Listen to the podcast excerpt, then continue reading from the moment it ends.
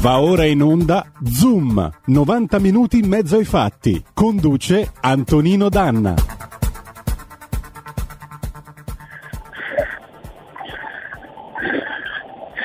Amiche e amici miei, ma non buongiorno. Siete sulle magiche, magiche, magiche onde di RPL. Io, come sentite, sono quel che resta di Antonino Danna e saluto Roberto Colombo in regia. Allora, buongiorno. Cominciamo la puntata al telefono all'uscita della metropolitana di Afforicentro, perché il bello della vita e della diretta è che c'è sempre una sorpresa.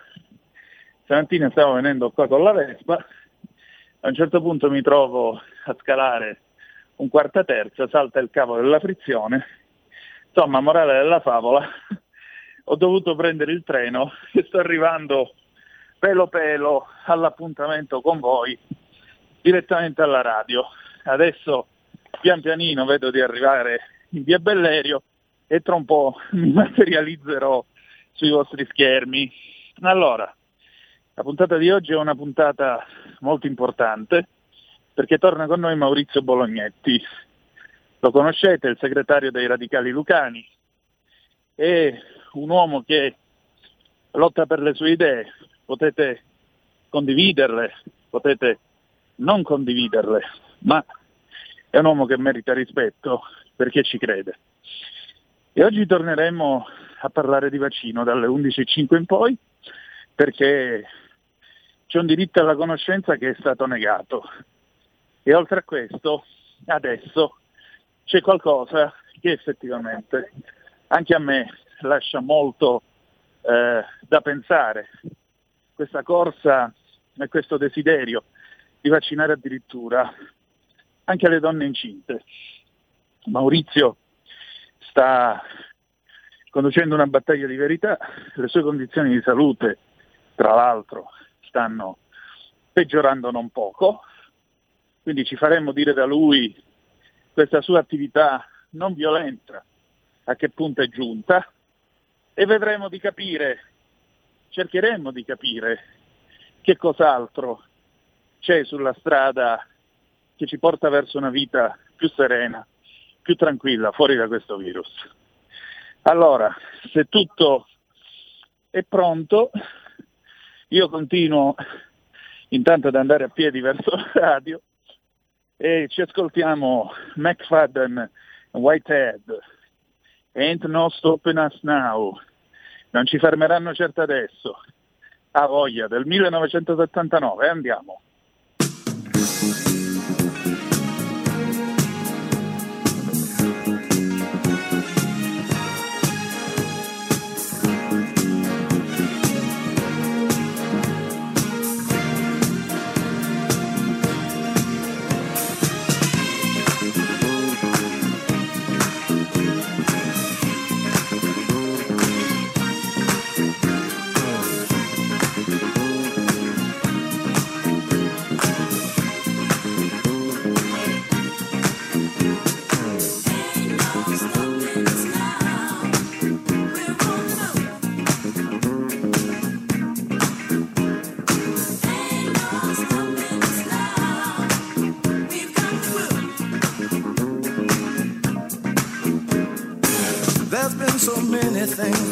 Us down.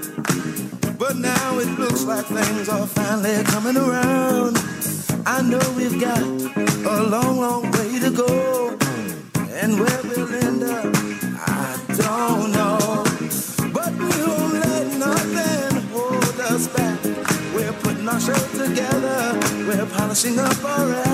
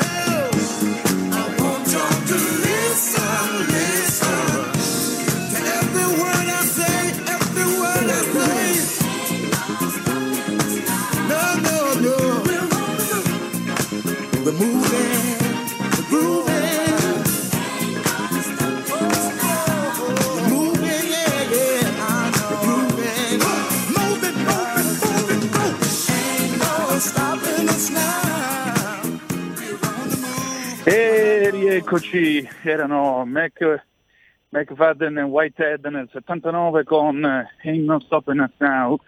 Non ci fermeranno e infatti non ci fermano. Siamo sempre sulle magiche, magiche, magiche onde di RPL, questo è sempre Zoom, 90 minuti in mezzo ai fatti.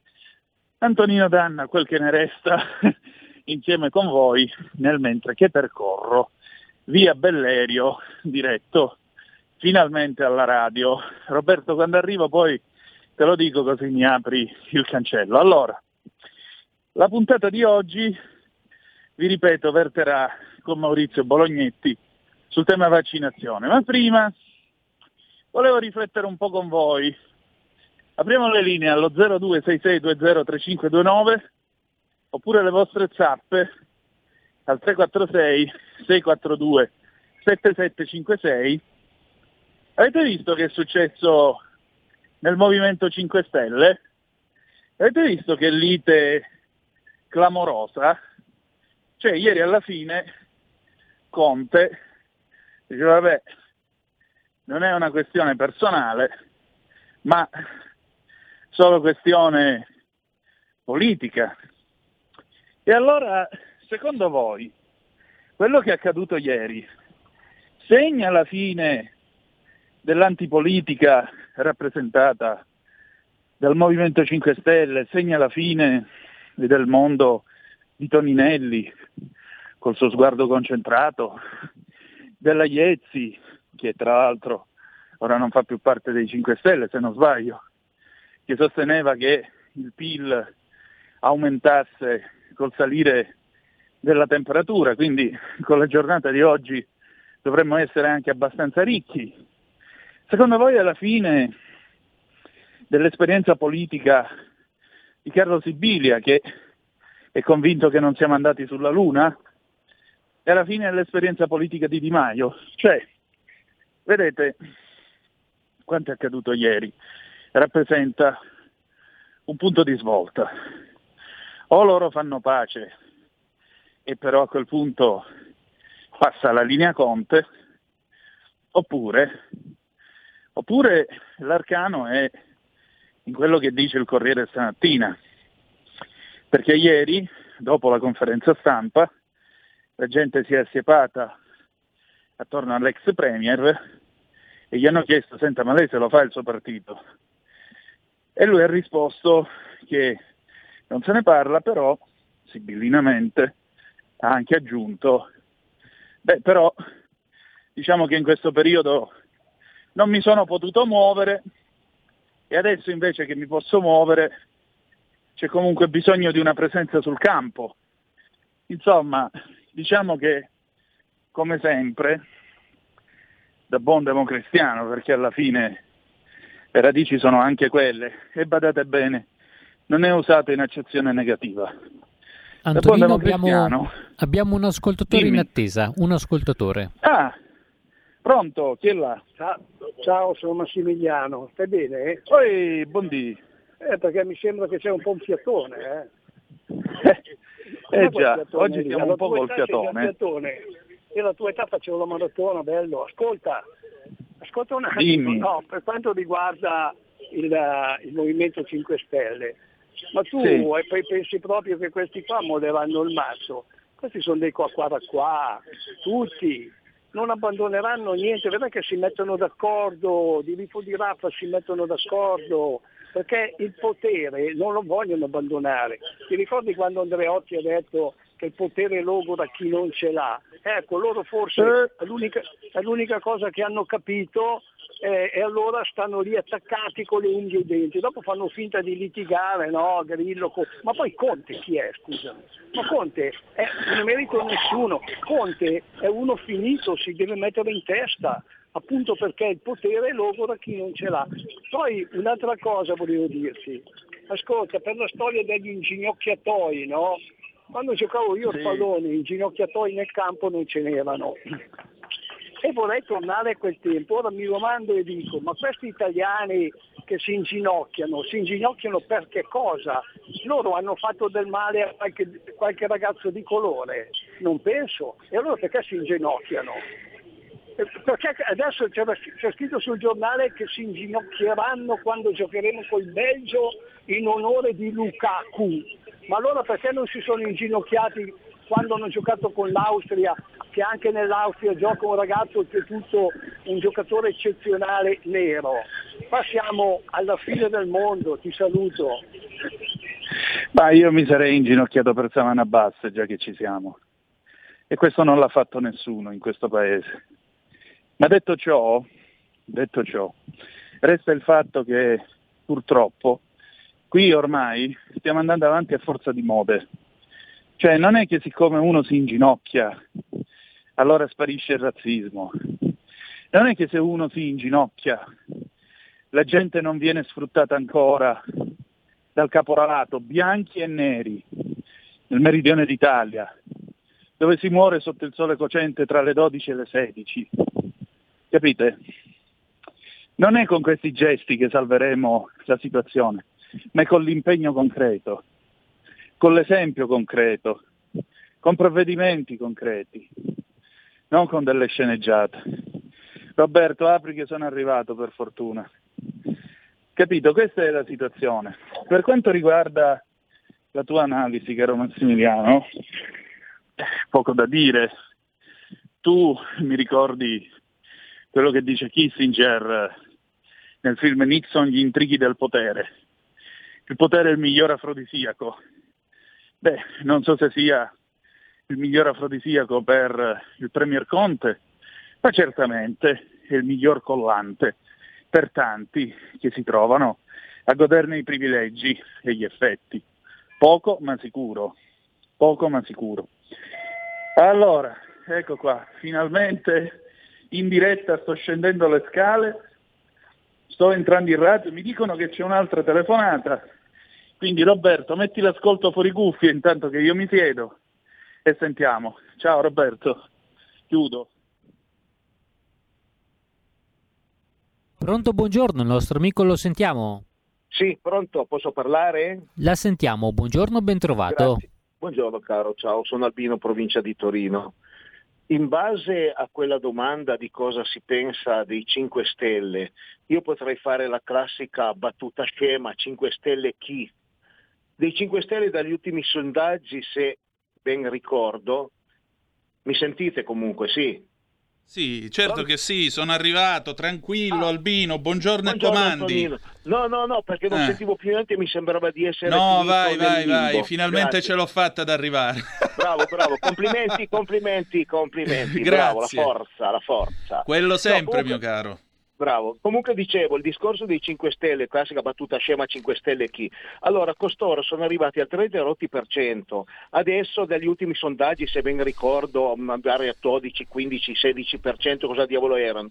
Per conto mio, coloro i quali votano i 5 Stelle sono solamente coloro i quali hanno avuto il reddito di cittadinanza e dal di là della solita polemica che dice ah ma povera gente, c'è tanta gente che ha bisogno di essere aiutata, mi sta benissimo, ma buona parte sono dei fannulloni, gente che non ha voglia di fare un tubo di niente e che vivono come dei parassiti sulle spalle di coloro i quali lavorano e di coloro i quali pagano le tasse. Quindi i 5 Stelle possono dire grazie solamente a questo loro sistema che ricorda il vecchio Lauro che a Napoli regalava la scarpa a sinistra e poi la destra se veniva votato oppure il pacco di pasta. Siamo arrivati a questo sporco mercimonio legato alla politica che è una cosa vomitevole. Non mi vengono a dire eh, ma tu a un certo punto quella gente, quella gente un tubo. Oltretutto hanno manco messo dei controlli. Se io ad un certo punto ti offro un lavoro, la prima volta, la seconda addirittura tre, ma tu me lo rifiuti, non ti do manco più un centesimo, puoi andare a morire di fame in mezzo alla strada. Invece va bene così, no? tanto qua siamo il, pa- il, paese di terra, luce e vino e continuiamo ad andare avanti a terra, luce e vino. Ma, Ma niente, Albino, okay, dai. Eh? ma Albino, sai qual è il problema? Il problema è che io non sono contrario al fatto, eh, diciamo così, che eh, chi è in difficoltà debba essere aiutato. Sono contrario al fatto che l'aiuto sia fine a se stesso e vada a finire anche in mano, e come spesso è, cra- è capitato, a preclari, pregiudicati, mafiosi, camorristi e quant'altro. Ora, l'aiuto posso capirlo e posso capirlo fino a un certo punto, ma poi dopo un vero governo, un governo che si occupa davvero degli ultimi, dei poveri e di tutto il resto, punta a ridurli i poveri e non dandogli la, la, il sussidio, ma dandogli lavoro, creando le condizioni per lo sviluppo del lavoro. Questa è la realtà dei fatti. Sai cosa diceva Ronald Reagan? Ronald Reagan diceva una cosa molto intelligente, che io conosco un sol modo per aiutare i poveri, non far parte del loro numero. E invece qui si sta diffondendo l'idea che, vabbè, povero è bello, povero me, povero te, poveri noi, alla fine lo Stato ci ha da aiutare. Eh, ma lo Stato non è che può aiutare tutti, anche perché i soldi da dove li piglia? Questo è il problema. Questo è il problema. Qui invece dobbiamo sviluppare l'iniziativa anche privata. Certo. Dobbiamo creare le condizioni per dare lavoro, non fare una Certo. mega assunzione nella pubblica amministrazione. Perché la mega assunzione nella pubblica amministrazione è uno strumento meramente elettorale. Non è così che tu aiuti il paese a uscire fuori dai guai. Dove sono le opere pubbliche? Abbiamo bisogno di costruire opere pubbliche. Abbiamo bisogno di rifare ponti e gallerie che in questo paese dopo 40 anni sono ormai esausti. Questo è il fatto. Quando io leggo sulla Gazzetta del Sud che sull'autostrada Messina-Palermo ci sono gallerie, gallerie che ho percorso per anni e che oggi hanno il rischio che si sfondi la calotta e cada giù su una macchina che ci passa a 60-70 all'ora, cioè, ma di che cosa stiamo parlando? Noi abbiamo bisogno di mettere gente al lavoro e rifare quelle gallerie, abbiamo bisogno di mettere gente al lavoro e rifare le gallerie della Genova Voltri Gravellona Toce, la A26, dove nella galleria Bertè qualche eh, mese fa si è staccato ed è crollato un pezzo di calotta. E le indagini poi che sono state fatte dagli ingegneri dicono che in certi punti lo strato del cemento della volta si è assottigliato a 40 centimetri. E sopra però c'è una montagna. Allora, questo è il punto. Tu devi mettere la gente a lavorare, non a tenerla a pigliare sussidio. Perché se la tieni a pigliare sussidio non risolvi nessun problema, crei solo un serbatoio elettorale che non ti serve assolutamente a niente, perché la politica, diceva Paolo VI, è la più alta forma di carità possibile. Ma ultimamente mi pare che carità in politica non se ne veda assai. E carità non vuol dire elemosina, carità viene dal greco, vuol dire charis, grazia. E grazia vuol dire fare in modo di migliorare la situazione, di migliorare le condizioni di tutti. E questo non è accaduto in questo paese negli ultimi trent'anni almeno. Tutto Lo qui. so, purtroppo. Comandi. Vabbè, co- dai, va bene, no, no, dicevo io concludo in questa maniera qua. Io sono nato nel 1945. Io Eh. ricordo da bambino che l'Italia era piena di gru, mezzi che si muovevano. L'Italia veniva ricostruita muovendo l'edilizia, muovendo le opere pubbliche. Dietro di questo c'è un settore enorme, dal settore della meccanica al settore dell'imprenditoria in generale. Insomma, si muove una barca di denaro. Ovviamente adesso lasciamo perdere il discorso della mafia, delle infiltrazioni. Sì, ma tu lo vai a dire a chi? A- al Movimento 5 Stelle che è no tutto? Cioè, lo vai a dire a loro? E a loro questo lo- qui non interessa. Ma non c'è interessa, basta vedere qui il discorso della TAV, Santa Madonna, ad un certo punto è una vita che devono andare avanti a fare sto buco nella montagna, ancora un po' non so cosa vorranno fare, i 5 Stelle sono degli immobilisti, ma la gente non l'ha ancora capita, va bene, questa è la tragedia. Finalmente forse qualcuno lo capirà, io mi auguro che lo, capi- lo capiscano abbastanza velocemente, perché con questa situazione qua abbiamo avuto una palla al piede, adesso non so da quanti anni è che sono su, 4 anni, 5, 6 anni, da quant'è che stanno girando nel Parlamento, ma santo Dio, veramente una palla al piede, pure senti parlare i convinti, ah grazie a Dio che ci sono loro. E poi concludo e ricorderò sempre quando Di Maio dal balcone buttava i fogli di carta dicendo abbiamo, non c'è più la povertà, abbiamo battuto la povertà, ma che pagliacciata dai. Beh, sai, c'era anche dico... il portavoce di Saddam Hussein durante la prima guerra del Golfo, sì, non so sì, se te lo ricordi. Quello sì, che faceva le conferenze stampa con eh, Peter Arnett, te lo ricorda Peter Arnett, quello della CNN? Sì, e gli diceva sì, stiamo sì. vincendo, siamo forti come eh, non mai e dietro al palazzo si vedevano le bandiere degli americani, americani che erano arrivati. Eh, bene, Vabbè, grazie dell'attenzione, ti saluto, buon lavoro a tutti. Un abbraccio, grazie. ciao. ciao. E allora, ciao, sono... Grazie, ciao. Sono le 10.58, io per fortuna mi sono ritrovato, saluto il nostro nocchiero Roberto Colombo in plancia comando delle magiche, magiche, magiche onde di RPL. Come vedete qui facciamo radio dal vivo, true life, guasti meccanici inclusi. Comunque eh, vi informo che oggi la taglianderanno questa benedetta Vespa, anche perché eh, il 30 eh, di luglio è l'ultima puntata di Zoom, almeno per questa stagione. Eh, attenzione, non, non vi libererete facilmente di me. E sì, stiamo pensando io e l'onorevole Viviani di fare veramente una cosa folle e quindi io potrei usare quel mezzo per scendere giù e arrivare fino all'MP Savonarola per andare in diretta dal peschereccio da cui ci siamo collegati ogni venerdì. Quindi sappiate che malgrado tutto il mezzo c'è, lo stiamo mettendo in condizioni di affrontare questa sfida perché tutto si fa per voi, care amiche e amici miei, ma non dell'avventura. Bene, direi che possiamo andare in pausa, poi dopo di noi abbiamo un bel pezzo riempipista per chi vuole ballare. Abbiamo una cover di Manhattan Skyline del 1977, in questo caso è l'Orchestra 88 con Manhattan Skyline, cover del 1978. È un pezzo molto famoso di David Shire che si sente, che si può ascoltare nella febbre del sabato sera, precisamente nella scena in cui Tony Manero si presenta a Stefani Mangano, lei sta ballando appunto Manhattan Skyline, la riconoscerete molto facilmente e presumo che molti di voi vi troverete a dire Ehi Stefano Mangano, sono Tony, Tony Manero. Scommettiamo? A tra poco. Il futuro appartiene a chi fa squadra. Le radio italiane si uniscono per giocare la partita da protagoniste. Nasce l'app Radio Player Italia. 140 stazioni in una sola rete. Scegli la tua preferita e ascolta il suono perfetto del digitale. Gratis, senza registrazione, senza interruzioni. Compatibile con tutti i device. Le notizie, la compagnia, la musica scelta da chi la ama, la conosce e la vive. Scarica Radio Player Italia. Il futuro batte con la radio nel cuore. Anche RPL è disponibile su Radio Player Italia.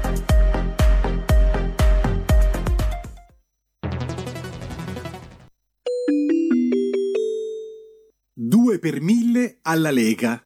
Sostieni la Lega con la tua firma. Scrivi il codice D43 sulla tua dichiarazione dei redditi.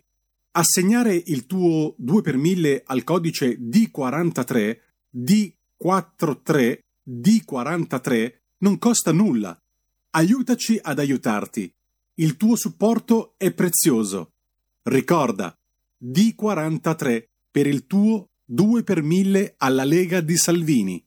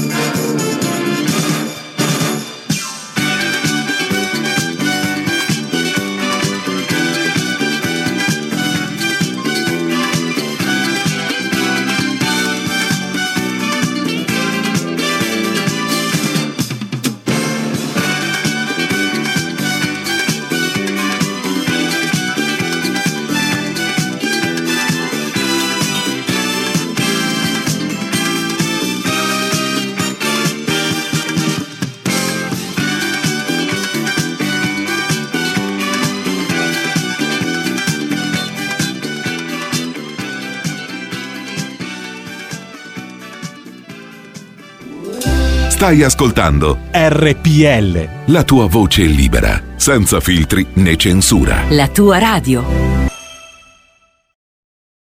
E rieccoci, siete di nuovo sulle magiche, magiche, magiche onde di RPL. Questo è Zoom, 90 minuti in mezzo ai fatti. Antonino Danna al microfono con voi.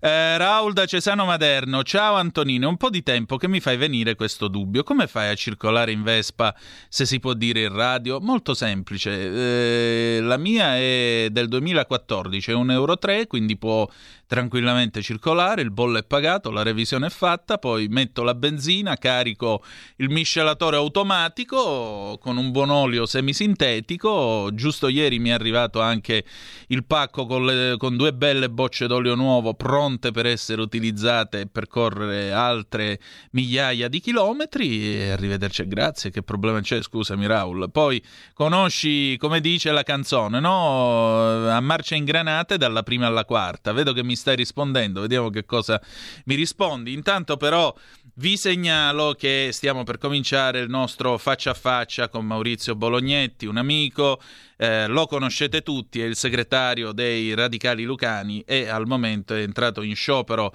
eh, della fame. Ok, pensavo fosse d'epoca, no, d'epoca non è, però sostanzialmente è l'evoluzione del, dell'arcobaleno degli anni Ottanta, quindi poi qualche giorno vi racconterò un po' di più questa storia. Allora, dunque, eh, Maurizio, ci sei?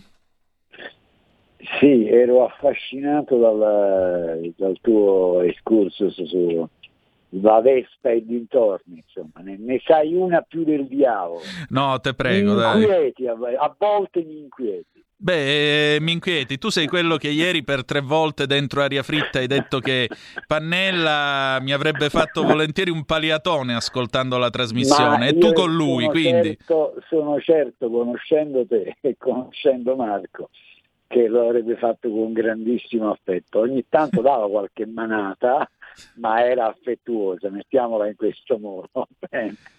Eh, come, vabbè. stai? come stai? Io bene, tu come stai piuttosto? Perché stamattina Eh, ho visto guarda, il tuo... Sono, sono praticamente sto centellinando le energie perché sono tra la sedia e il divano con il ventilatore acceso perché fa un- è abbastanza caldo e mi sto preparando per andare a manifestare domani mattina fuori alla sede RAI eh, di eh, Potenza perché da Potenza voglio lanciare un messaggio ecco, su quello che sta avvenendo sul fronte eh, dell'informazione o se vuoi del diritto alla conoscenza, del diritto a co- poter conoscere per deliberare. Ecco appunto, Intanto però parliamone. consentimi proprio rapidamente, proprio ce l'ho qui eh, davanti e non posso non dirlo. Ma come si fa a titolare, lo chiedo a quelli di Repubblica, variante Delta, alla ricerca dei disertori che sfuggono al vaccino? E, bah, io francamente sono attonito di fronte a un titolo del genere. Sì, effettivamente un titolo Siamo del genere evoca, evoca cioè, non lo so, l- l- il rastrellamento di quelli che non si sono vaccinati. Arrivano i camion, li fanno salire, ci sono i cani lupo che abbaiano e questi salgono e li portano a vaccinarsi. No, effettivamente è un titolo un po', ora al di là del- della metafora e della battuta, mi sembra un titolo un po' esagerato, questo sì.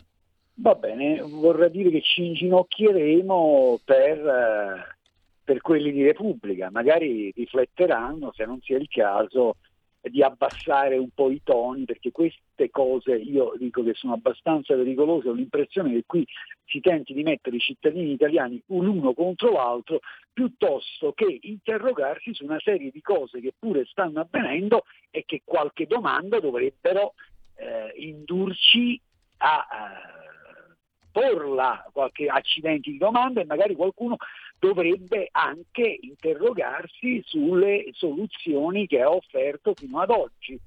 Se leggo che in Israele non si potrà entrare anche se sei vaccinato con doppia dose, se leggo che il ministro Speranza il 21 ha fatto una nuova ordinanza e poi dall'Inghilterra anche se sei vaccinato con doppia dose se arrivi in Italia ti fai 5 giorni di quarantena e poi ti fai pure il tampone. scusate, che cosa sta succedendo? Ce lo spiegate un attimo?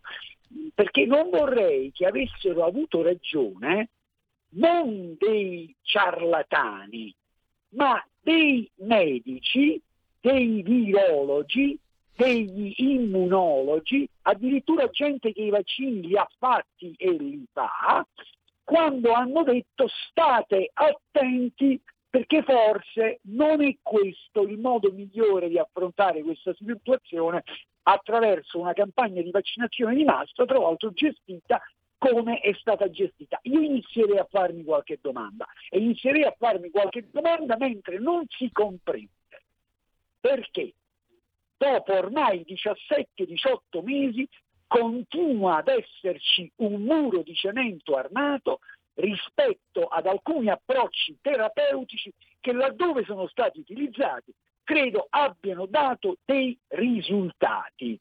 Perché continuate a dire no a farmaci che costano, a dire il vero, anche poco? Come l'idrossiclorochina.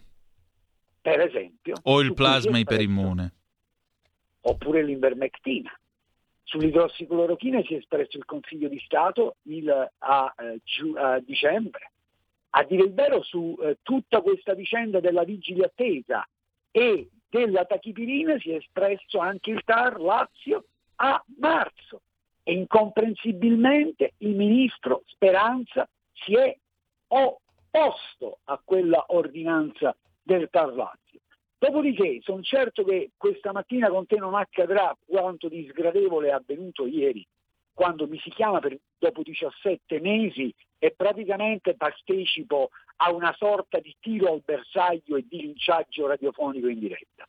Però da questa radio sono sicuro di poterla porre con serenità questa domanda. Guarda, io posso dirti questo, Maurizio, ho detto con molta onestà. Io lo sai che mi sono vaccinato, lo sai che ho lo sempre so, detto certo. vaccinatevi e quant'altro. Eh, so che tu hai le tue remore e quant'altro, ma non ho mai inteso né odiarti né censurarti perché le trovo delle emerite cazzate. Io faccio il giornalista e il mio mestiere è raccontare le cose e le persone, siccome non sono stupide, perché non è che quello che sta o quella che sta dall'altro lato di questo altoparlante eh, è un idiota a cui bisogna spiegargli com'è che deve campare. Non esiste proprio. Esiste solo il fatto, e credo che questo lo abbia ampiamente dimostrato, che noi qui facciamo informazione. Poi la possono chiamare la radio dell'odio, possono chiamarla come vogliono, a me non me ne frega niente. Io la chiamo RPL e il fatto che tu molto spesso abbia condotto questa trasmissione al mio posto facendo i tuoi interventi è la dimostrazione del fatto che noi non abbiamo remore di sorta con nessuno. Ma appunto era, era, era, esattamente quello che volevo dire e non è piaggeria, mi sembra che i fatti parlino, parlino i fatti. E, e ci mancasse pure. Sul resto c'è, davvero poco da dire. Però appunto io vorrei chiedere di nuovo dalle frequenze di questa emittente radiofonica. Sì.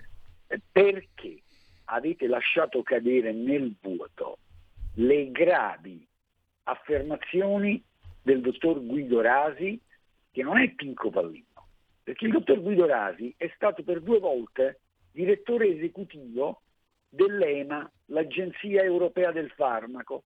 Il dottor Guido Rasi, incidentalmente, è anche il principale consulente del generale Figliuolo. Il dottor Guido Rasi il 10 maggio eh, dalle pagine, diciamo così, eh, di, dell'ADN Cronos ha affermato, eh, sicuramente con un po' di ritardo, però ha affermato, si è chiesto, ma eh, però era una domanda retorica, come mai tanti morti in Italia? E poi si è data una risposta. E la risposta è di quella che avrebbe dovuto far tremare il palazzo perché se Guido Rasi, che è il personaggio che ho descritto, dice abbiamo sbagliato la standardizzazione delle cure, e se Guido Rasi, che è il personaggio che ho descritto, eh, che immagino pesi le parole, eh. dice anche probabilmente l'approccio tra chipirina vigile attesa è stato un po' troppo minimalista, io eh, credo che il fatto che questa affermazione grave non abbia suscitato un minimo, uno straccio di reazione, testimonia al meglio quel che sta avvenendo dopodiché ogni tanto appare una notizia o piuttosto un'altra notizia che immediatamente scompare e sulla quale non ci interroghiamo affatto. Poi magari succede anche che autorevoli associazioni, eh, eh, per esempio eh, di medici che temo non rappresentino tutte, tutti i medici, però penso per esempio alle associazioni di ginecologi, leggo francamente affermazioni a dir poco sconcertanti perché dall'Italia alcune associazioni di ginecologi premono per far vaccinare anche le donne in gravidanza, poi qualche giorno dopo apro, eh, eh, perdona, io l'inglese non lo conosco e si capirà subito, European Journal of Obstetrics and Gynecology, 11 maggio, e leggo che l'EBCOG riconosce che esistono prove limitate sulla sicurezza a lungo termine della vaccinazione Covid-19 durante la gravidanza e che sono necessari dati più solidi prima che possa essere raccomandata a tutte le donne in gravidanza. Poi però aggiunge la stessa EBCO che qua veramente siamo nell'ambito del surreale. Fate pace con voi stessi, fate pace con i vostri neuroni, perché dopo aver premesso questo, la stessa EBCOG poi aggiunge, tuttavia, la possibilità di vaccinazione dovrebbe essere offerta a tutte le donne in gravidanza dopo essere state adeguatamente informate dei benefici e dei rischi. Ma questa è una roba da Ponzio Pilato, scusatemi. E sì, tanto poi firmate il consenso informati, a me che ce ne frega, vi abbiamo informato, intanto però in Italia. A voi, altri, No, il 5 maggio pubblicano un documento che è decisamente più sbilanciato rispetto a quello dell'EPCOG, Ora io peraltro vorrei dire a questi amici, ma lo dico con affetto, ma glielo dico per dargli un suggerimento magari non richiesto, scusatemi, ma quando fate i congressi e alla fine delle vostre locandine io leggo, con la sponsorizzazione non condizionante di, scusate, ma non mi sembra un po' pleonastico, voi prima chiedete le sponsorizzazioni e poi scrivete che non sono condizionanti, ma state sereni, noi ci fidiamo. Sembra quasi che vi vergognate che qui i congressi vengano sponsorizzati da Pfizer, da Johnson Johnson, da AstraZeneca e da chi più ne ha più ne metta. Non è necessario che scriviate con la sponsorizzazione non condizionata. Ma sono certo che ci sono ginecologi che non si sentono affatto rappresentati dalla posizione espressa dalle associazioni di ginecologi italiani per ciò che concerne la vaccinazione delle donne in gravidanza, sulla quale forse, eh, in base a quelle che sono le affermazioni della EPCOG, bisognerebbe esercitare un dato di maggiore prudenza. Ecco, Così pro... come forse questo dato di maggiore prudenza, io non faccio la guerra contro chi si è vaccinato, sia chiaro, io non sono di quelli che dice che il virus non esiste, non l'ho mai detto, io, io dico altre cose. Io dico che forse, e poi davvero mi taccio, perdonami. Sì, perché c'è una telefonata in attesa. Un secondo solo, un sì. secondo solo, però così la telefonata la introduciamo con questa affermazione, che mi sembra un'affermazione che meriterebbe quantomeno un dibattito e un momento di eh, eh riflessione che ai noi eh, continua a non esserci eh, però io qua la stanchezza un po' evidentemente mi gioca di brutti scherzi, fai passare la telefonata, dai scusami. Allora, pronto chi è là? Ciao, ciao a tutti, un caro saluto anche a Maurizio che lo segue sempre su Facebook, sono Francesco di Salso Maggiore. Benvenuto. E mi, e mi volevo togliere il cappello davanti sempre alle dirette e agli interventi di Maurizio perché su questo discorso qua delle cure anche negate, delle cure domiciliari che vengono negate, è veramente una vergogna e fa benissimo andare davanti alla sede RAI di Potenza perché è uno schifo che l'informazione pubblica che viene pagata con i soldi che ci vengono estorti tutti i mesi dalla bolletta vengono pagati solo quelle virostar del cazzo e passai, Vabbè, scusate ora... il francesismo. Sì, però ragazzi, mi raccomando, insomma, cerchiamo di tenerci entro determinati limiti. Virostar o non virostar, Resta il fatto che eh, sì, è vero, c'è stata tutta questa tribù televisiva che ormai è diventata come una sorta di riti. Ci sono i burioniani, ci sono eh, i bassettiani, ci sono i tarriani, i galliani e così via. Comunque, vai avanti. Eh no, ma eh, praticamente, guarda, ah, pensate anche solo al professor De Donno che è stato mandato via dal Carlo Poma di Mantova perché curava la, perché curava la gente col plasma iperimmune e l'aveva detto anche lui, quando il popolo cura il popolo, sta, sta gentaglia qua delle, delle, delle, delle case farmaceutiche vanno messi tutti al muro, vanno messi tutti al muro. Un no, saluto allora... Maurizio, non mollare. Buona non giornata. Mollare, Maurizio, sei un grande, ciao. Ciao, allora, qui non c'è nessuno da mettere al muro, solo una piccola precisazione. Il professor De Donno non è stato cacciato dal Carlo Poma, dall'ospedale Carlo Poma. Il professor De Donno, persona nei confronti della quale io voglio esprimere eh, tutto il mio rispetto e tutta la mia ammirazione, il professor De Donno ha scelto semplicemente di ritirarsi dall'attività di primario presso l'ospedale Poma ed è andato a fare il medico altrove, in provincia. È tornato ad essere un medico di provincia, come lui diceva nei suoi primi interventi che avete ascoltato l'anno scorso qui alla radio, nei nostri interventi del venerdì, quando anche io ho cominciato a muovere i primi passi davanti a questo microfono ed eravamo io, lui e Giulio Cainarca. Mm, io penso che il professor De Donno meriti rispetto, meriti di non essere dimenticato perché lui e la sua equip eh, sono stati in grado di fare una rivoluzione eh, in questo paese. Non sono stati fortunati, questo sì, non sono stati fortunati. Ma alle volte, vedete, nella vita succede, come è scritto Adela Lamein in mezzo alle sabbie del deserto, mancò la, fort- la fortuna ma non il valore.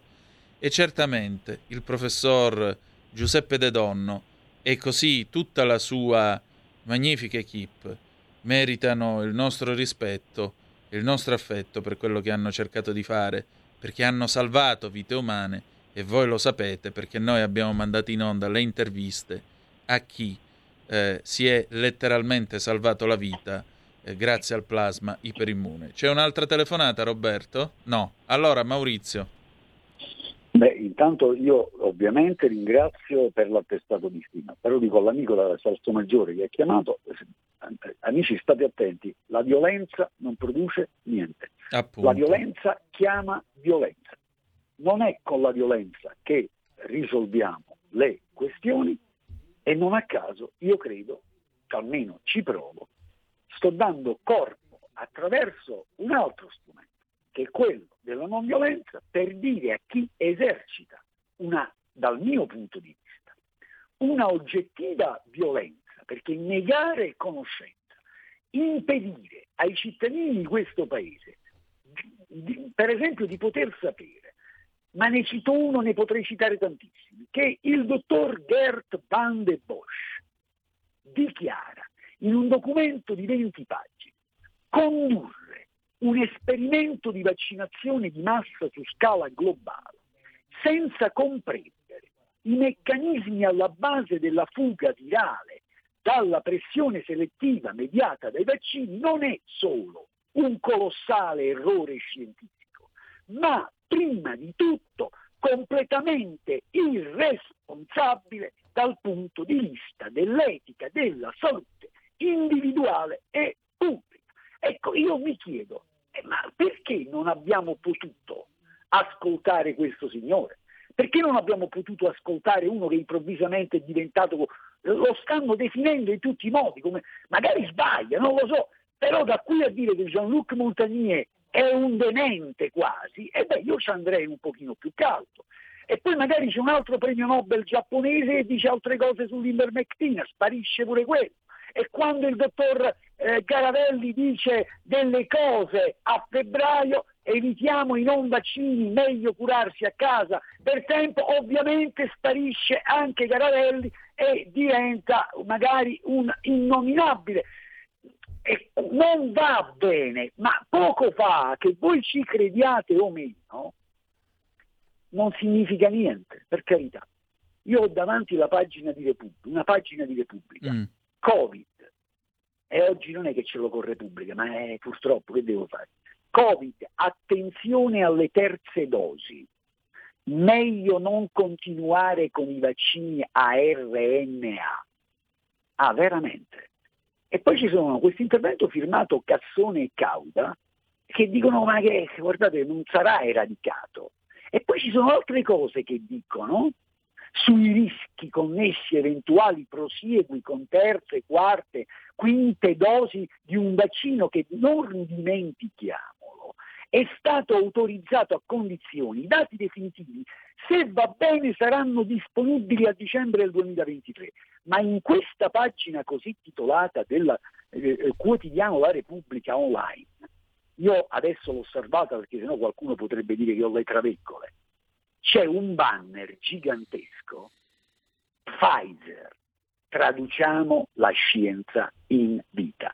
Ora sia chiaro. Vabbè, ma Io quello è dovuto anche alle ricerche No, che hai fatto su no, Google. è la pubblicità, per carità, è l'anima del commercio. Sì, ma sono anche i cookie di quello che visiti. Attenzione, Maurizio, non necessariamente te l'ha mandato Repubblica quello, dai. Sulla home page di Repubblica io ho salvato la pagina così com'è, intanto io l'ho salvata e l'ho messa da parte perché a me piace archiviare tutte le notizie, tutto quello che, che trovo in rete, però questo eh, non sono i cookie. Ci sono dei dati che raccontano che le industrie farmaceutiche investono in eh, marketing e vendite cifre in qualche caso triple rispetto a quello che investono in ricerca e sviluppo. Ci sono eh, studi, per esempio, che raccontano che in un breve lasso di tempo, su oltre 4.000 farmaci immessi sul mercato, quasi totalità di questi farmaci era o un clone di farmaci già esistenti e in qualche caso erano anche farmaci che facevano male alla salute. In pochissimi casi, in base a questa ricerca che viene da fonti autorevolissime, i farmaci prodotti rappresentavano un reale progresso rispetto al passato. Al di là della vicenda SARS-CoV-2, io mi permetto, secondo me, la questione dei conflitti di interesse va affrontata nell'interesse di tutti, magari anche nell'interesse di chi fa impresa, nell'interesse di chi fa ricerca, nell'interesse dei medici e ovviamente, se consentite in primis, di chi è poi l'utente finale, perché quando si leggono alcune cose su, penso The Lancet, e quindi sto dicendo The Lancet, e uno si preoccupa un po'. Quando leggi anche altre autorevoli fonti che sono il British Medical Journal, e secondo me uno di un problema ce l'abbiamo, e ce l'abbiamo un problema, quando apprendiamo che in un breve lasso di tempo solo negli Stati Uniti le principali aziende farmaceutiche, alle principali aziende farmaceutiche sono stati comminati 38 miliardi di dollari di multe in sede penale e civile. Cosa voglio dire? Voglio dire che dobbiamo prestare la massima attenzione e che il tema dei conflitti di interesse è un tema che dovremmo avere nella nostra agenda e che dovremmo avere anche un altro tema nella nostra. Le lobby, se non siamo ipocriti, sappiamo che esistono, però è importante che le lobby siano alla luce del sole. Io sarei molto interessato a capire che cosa fa l'esercito di lobbisti al servizio di IFPIA, in servizio attivo permanente in quel di Bruxelles. Ho l'impressione che su questo fronte la nostra Europa faccia peggio degli Stati Uniti in termini di trasparenza. Eh, queste sono cose importanti, secondo me, perché su certe questioni, quando i riflettori sono accesi ed è tutto alla luce del sole, è meglio. Non a caso i medici sarebbero anche costr- tenuti a dichiarare quando fanno delle pubblicazioni se hanno avuto rapporti con l'industria farmaceutica e quali rapporti hanno avuto con l'industria farmaceutica. Qua dobbiamo stare, ripeto, attenti perché la merce, in questo caso che vendo, io non sono certo contro l'impresa o il commercio, però visto che, a parte che bisognerebbe avere un minimo dato, diciamo così, di eticità, però qua parliamo di una merce che ha a che fare con la salute collettiva e pubblica e quando poi l'offerta commerciale riguarda 8 miliardi di persone ed è in ballo e sono in ballo cifre gigantesche, io ci starei attento non una ma 4, 10, 100 volte. Ecco, io ti chiedo perché... però, Maurizio, io ti chiedo 30 secondi di pausa e torniamo subito perché c'è anche un'altra telefonata, tra poco. Stai ascoltando RPL. La tua voce libera, senza filtri né censura. La tua radio.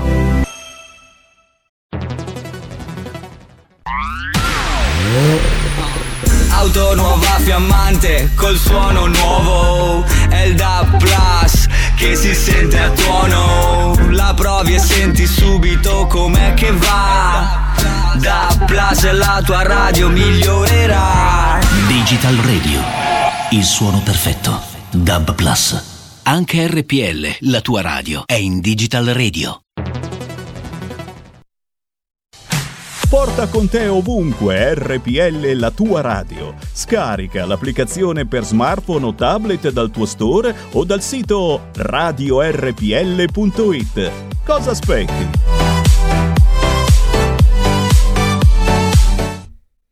E rieccoci, siete di nuovo sulle magiche, magiche, magiche onde di RPL. Questo è Zoom, 90 minuti in mezzo ai fatti. Antonino Danna al microfono con voi. Con Maurizio Bolognetti abbiamo ancora una decina di minuti e c'è una telefonata in attesa per noi. Pronto chi è là? Pronto, buongiorno. Buondì.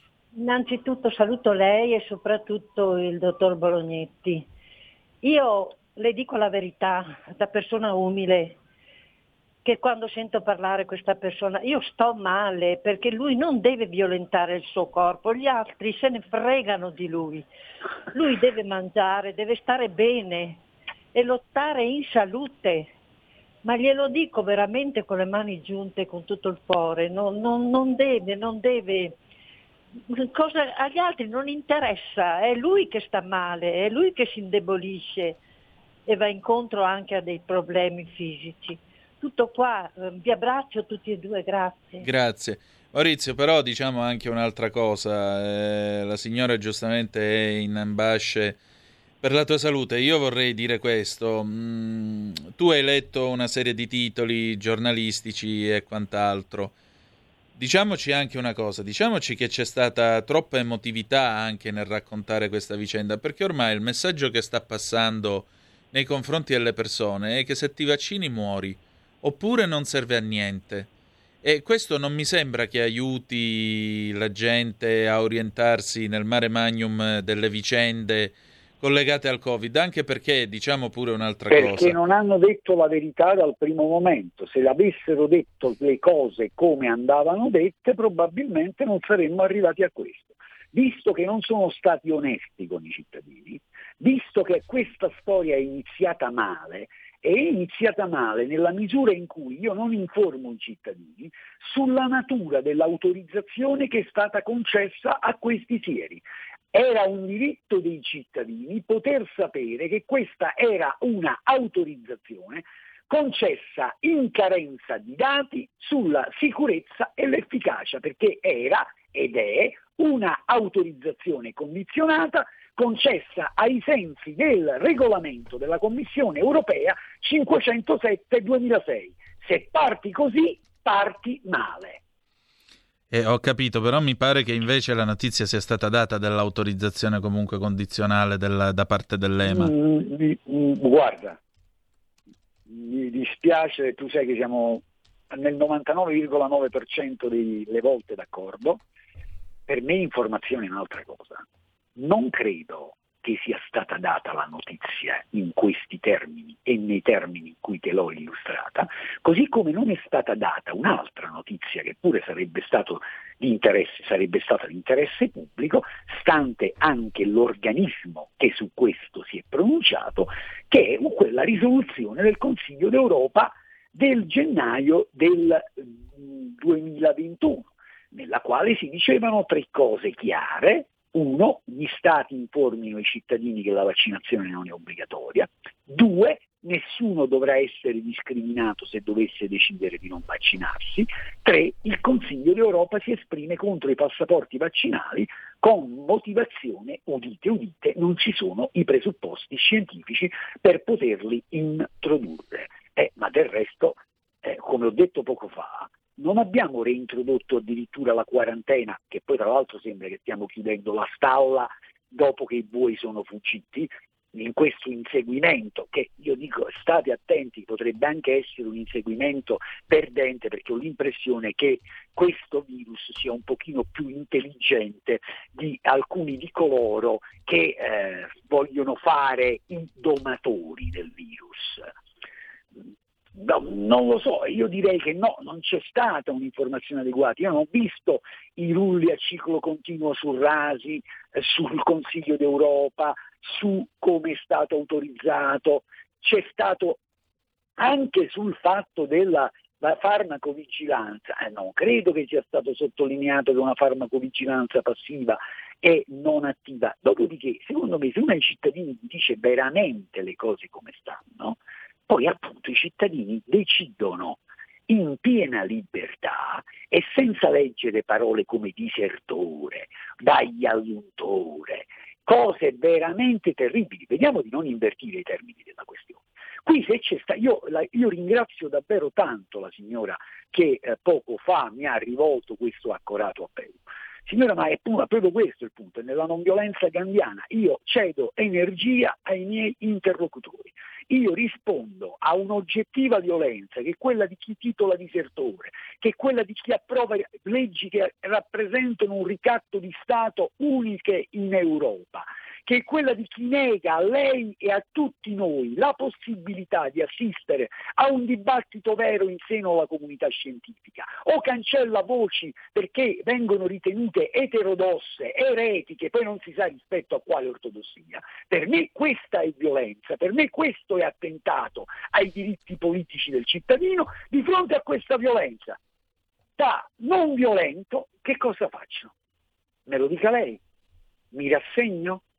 Mi rassegno, accetto lo status quo, oppure provo a dire ai miei interlocutori basta, basta con i disertori, basta con la caccia all'untore, basta violenza, perché questa è violenza, basta usare parole come scovare, basta con i virologi che dichiarano con leggerezza che sono per il modello cinese e devono mandare i vigili urbani a casa degli over 60. Basta con chi non si rende conto che, di quello che dice ed esprime concetti da stato etico. Chi non si vaccina poi dovrà pagarsi le cure. Bravo, genio! Allora facciamo che chi mangia male e si ammala si paga le cure, anzi no, facciamo così.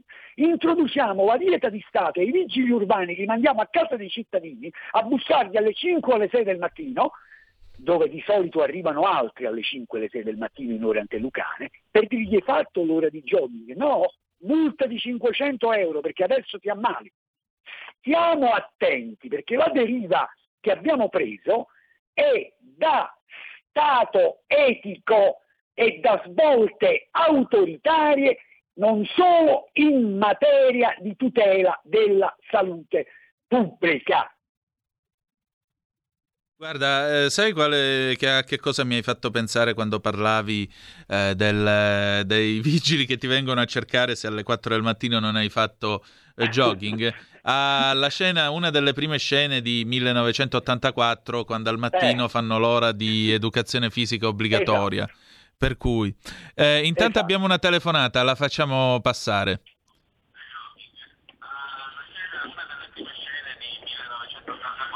Pronto? Pronto? Si sente? Sei in onda? Sì, siamo in onda, pronto?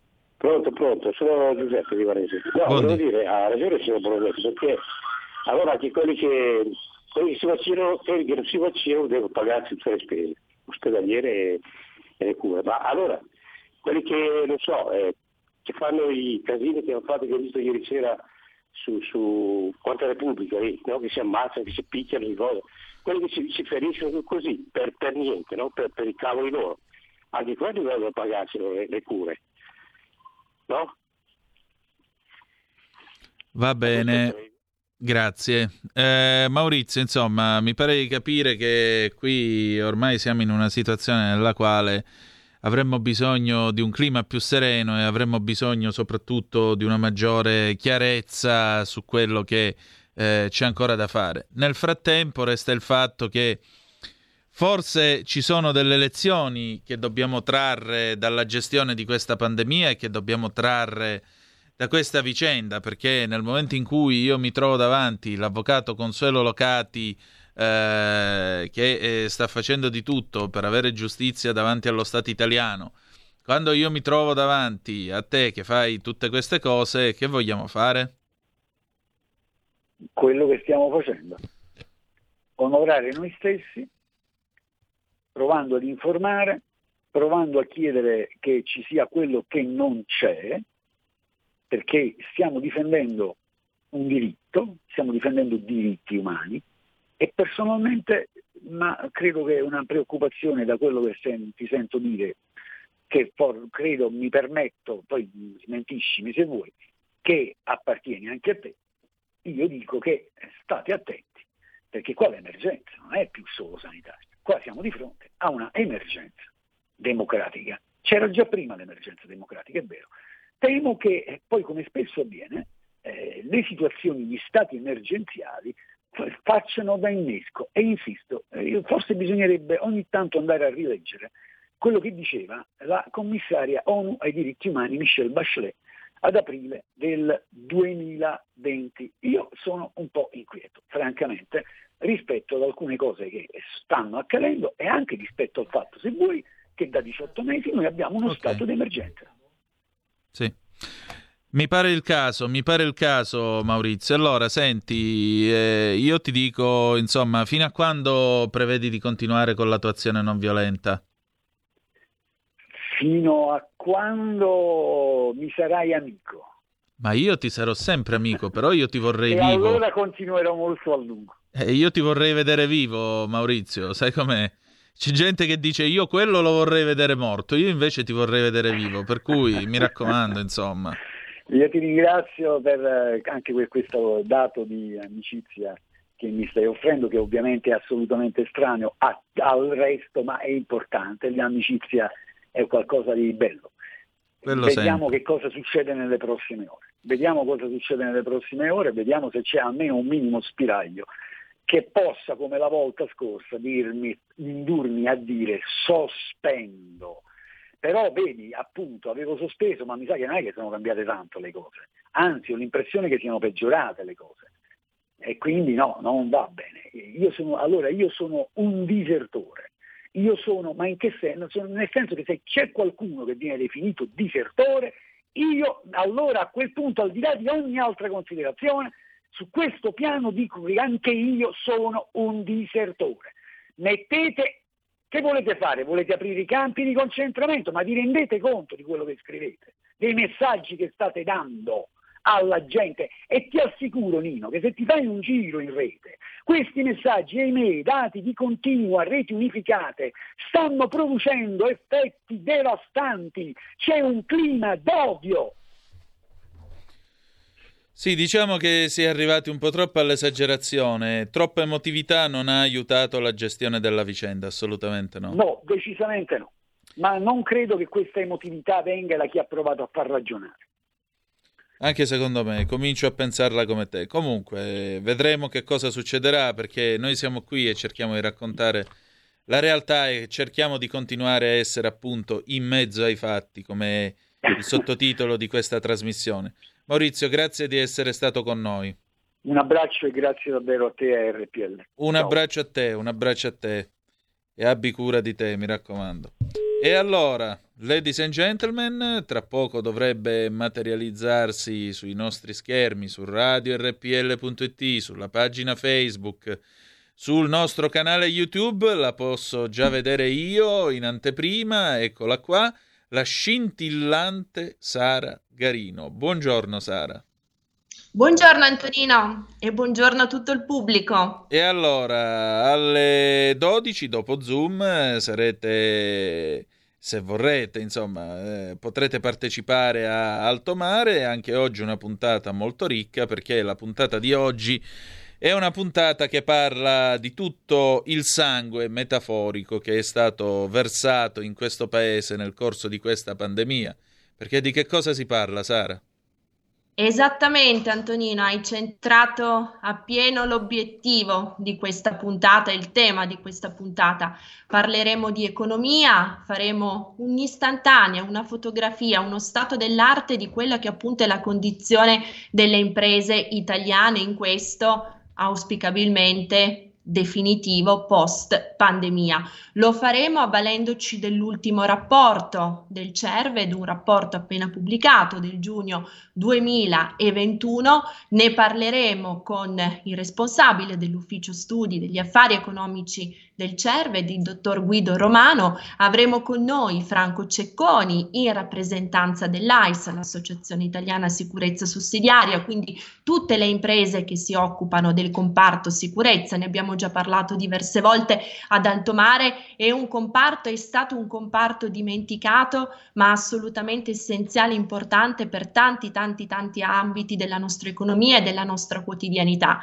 Ancora avremo Stefano Leporati che è responsabile del settore economico di Coldiretti, con cui faremo un focus su quello che è il settore primario. Avremo con noi anche il dottor Mariano Bella, che è direttore responsabile dell'ufficio studi di Confcommercio, che ci fornirà assolutamente un osservatorio, una prospettiva in medias res rispetto a quella che è la situazione dei commercianti. E in ultimo per una sintesi politica e soprattutto per una proiezione delle ricette da attuarsi nell'immediato futuro avremo con noi il deputato della Lega Iari Colla, membro della decima commissione parlamentare per le attività produttive, con cui per l'appunto cercheremo di fare una sintesi, un bilancio e del punto di partenza fotografato da questo rapporto del CERVED e del dove si voglia arrivare, no? della, della meta.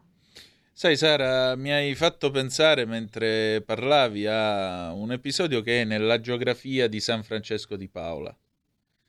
Mm. Francesco di Paola a un certo punto venne ricevuto, non mi ricordo se dal re di Napoli o quello di Francia, e prese un paio di forbici, c'era là un gruzzoletto di denaro, prese un paio di forbici e cominciò a tagliare le monete. E mentre mm. le monete venivano tagliate, ne uscivano sangue e grida. E il re inorridì, disse, ma che cos'è? E il santo gli rispose, dice, queste sono le lacrime e il dolore dei vostri sudditi che voi state ammazzando di tasse. Ecco, quando io e penso... Calzante. Ecco, quando io penso che questo paese ancora non si è messo d'accordo su come sistemare eh, il fisco, su come utilizzarlo come leva per la ripartenza, su come utilizzarlo come strumento per rinascere, perché io non posso credere che uno che è stato eh, veramente appeso per un anno e mezzo, che ha avuto gli ordini che sono crollati, che ha dovuto chiudere un'azienda, e io ne so qualcosa, eh, chi ha visto ha dovuto dire ragazzi voi da questo mese a casa perché non vi posso più pagare Ecco, come fai tu, Stato, ad andare a chiedere a uno così?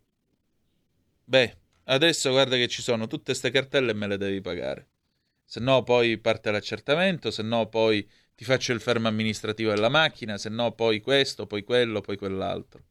Ma non sarebbe meglio dare un colpo di spugna e dire vabbè, quello che è stato è stato.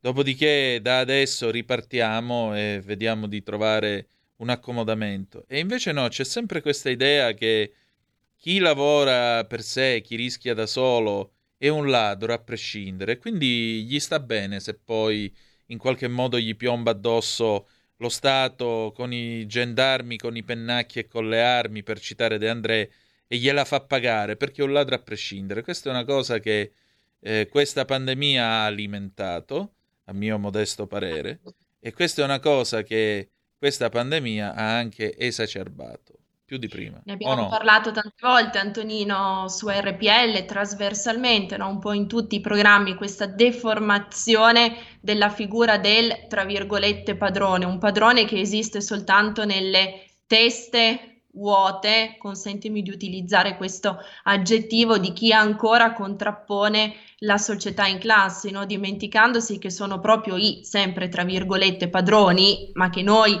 chiaramente decliniamo come coloro che imprendono e che imprendendo intraprendono e come sottolineavi tu rischiano, rischiano del proprio, rischiano in primis che poi danno, danno lavoro alle famiglie. Eh, ne abbiamo parlato giusto appunto qualche settimana fa, ci sono 12 milioni di famiglie in Italia che vivono grazie al lavoro dato dagli imprenditori, imprenditori micro, piccoli e medi, dato che sappiamo che il nostro tessuto produttivo è costituito in stragrande maggioranza da questi. Questo è un elemento su cui purtroppo pochissimi colpevolmente pongono l'attenzione, accendono i riflettori. Tanti si, si riempiono la bocca sulle ricette fantomatiche, fantasmagoriche per distribuire la ricchezza, no? per redistribuirla, chiaramente non in modo virtuoso, eh, purtroppo, ma questa ricchezza, Antonino, va prima prodotta, se non ci sono le persone che la producono c'è niente da restituire. Esatto. Ed è la famosa, come dire, metafora della, della vacca che dà il latte, no? che è particolarmente, come dire, adusa nel, nel mio Piemonte. Eh, bastona la vacca che dà il latte fino ad ucciderla e non avrai più latte da distribuire, è una cosa tanto banale quanto difficile da entrare nelle, nelle teste di chi ancora pensa che eh, chi ha qualcosa Uh, ce l'abbia perché gli sia piovuto dal cielo e non perché se lo sia risparmiato a prezzo di duro lavoro e sacrifici. Sì, appunto, questo è, lo trovo veramente assurdo e lo trovo veramente senza senso. Io continuo a pensarla come la signora Thatcher. La Thatcher diceva che chi è più bravo è giusto che abbia di più. Ma sai perché? Perché ha dato di più perché ha dato certo. di più. Questo è un concetto che molto spesso eh, viene, viene, allontanato, l'idea di una meritocrazia. Io ricordo quel libro di Camilla Cederna, eh, Giovanni Leone, La carriera di un presidente, quel libro eh, che è costato eh, le dimissioni di un presidente della Repubblica che fu calunniato e sputtanato nelle maniere più incredibili. Ecco, in quel libro a un certo punto, questo per dirti come un certo modo di pensare si ripeta nel tempo. Nel eh, il giorno di Ferragosto del 75 Leone rilascia un'intervista al Corriere della Sera a Michele Tito dove parla della creazione di scuole di alta formazione alle quali ci sarebbe, eh, sarebbe necessario dare dei rigidi criteri di accesso per formare una migliore burocrazia e classe dirigente. Leone non lo dice nell'intervista, ma sostanzialmente l'idea, lui era un uomo, un grande giurista, l'idea era di costituire qualcosa simile all'ENA che è stata voluta da Napoleone in Francia e che e vedo che tu fai segno di sì con la testa perché lo sai benissimo cos'è che è la scuola che forma l'alta burocrazia. Pensate che gli ultimi cinque presidenti della Repubblica francese sono tutti anarchi, tutta gente che è uscita dall'ENA. Eh, Leone fa questa dichiarazione, la Cederna nel suo libro commenta dicendo che scuole così sarebbero classiste, ma soprattutto maledettamente ingiuste. No, non sarebbero maledettamente ingiuste. Ma siccome Sono il principio è... Ecco, ma siccome il principio chi è più bravo è giusto che abbia di più non è roba che può avere corso legale in questo paese perché se no poi diventa che siamo tutti cattivi, allora il concetto di meritocrazia va a farsi friggere. Riemerge soltanto quando uno è steso sul tavolo operatorio e dice oh ragazzi speriamo che il medico si sia laureato, abbia fatto buoni studi perché tra poco mi spacca e mi apre. Tutto qui. Direi di sì. Bene, Guarda, dimmi. Antonino, visto che hai citato la Thatcher, una maniera per concludere un pochettino, eh, come dire, concreta come i suggerimenti, come gli spunti che ci hai dato tu e poi invece un modo poetico per sottolineare la cosa. La Thatcher diceva più è grande la fetta di torta che si mangia lo Stato, inevitabilmente più è piccola quella che rimane nelle disponibilità dei cittadini, no? una Esatto. cosa altrettanto palese. In secondo luogo, tu hai detto le persone che hanno di più, evidentemente hanno dato di più. Mi piace citare Gabriele D'Annunzio, io ho quel che ho donato, ce l'ho fino a quando lo Stato non me lo, tra virgolette, ruba. Ecco. Condivido, condivido. Allora, Sara, noi siamo giunti alla fine di Zoom. Grazie intanto del tuo tempo qui con noi. Io adesso vi lascio nelle mani della scintillante Sara Garino e dei suoi ospiti per questa bellissima puntata di Alto Mare che andrà in onda alle 12, 12.05 sulle magiche, magiche, magiche onde di RPL. Che dire di più? Grazie di essere stati con noi. La canzone d'amore che va in onda dopo la sigla è Sandro Giacobbe con Il mio cielo, la mia anima del 1976. Grazie ancora della vostra amicizia e della vostra presenza e ricordate che the best is yet to come, il meglio deve ancora venire. Vi hanno parlato Sara Garino e Antonino Danna. Buongiorno. Avete ascoltato Zoom, 90 minuti in mezzo ai fatti.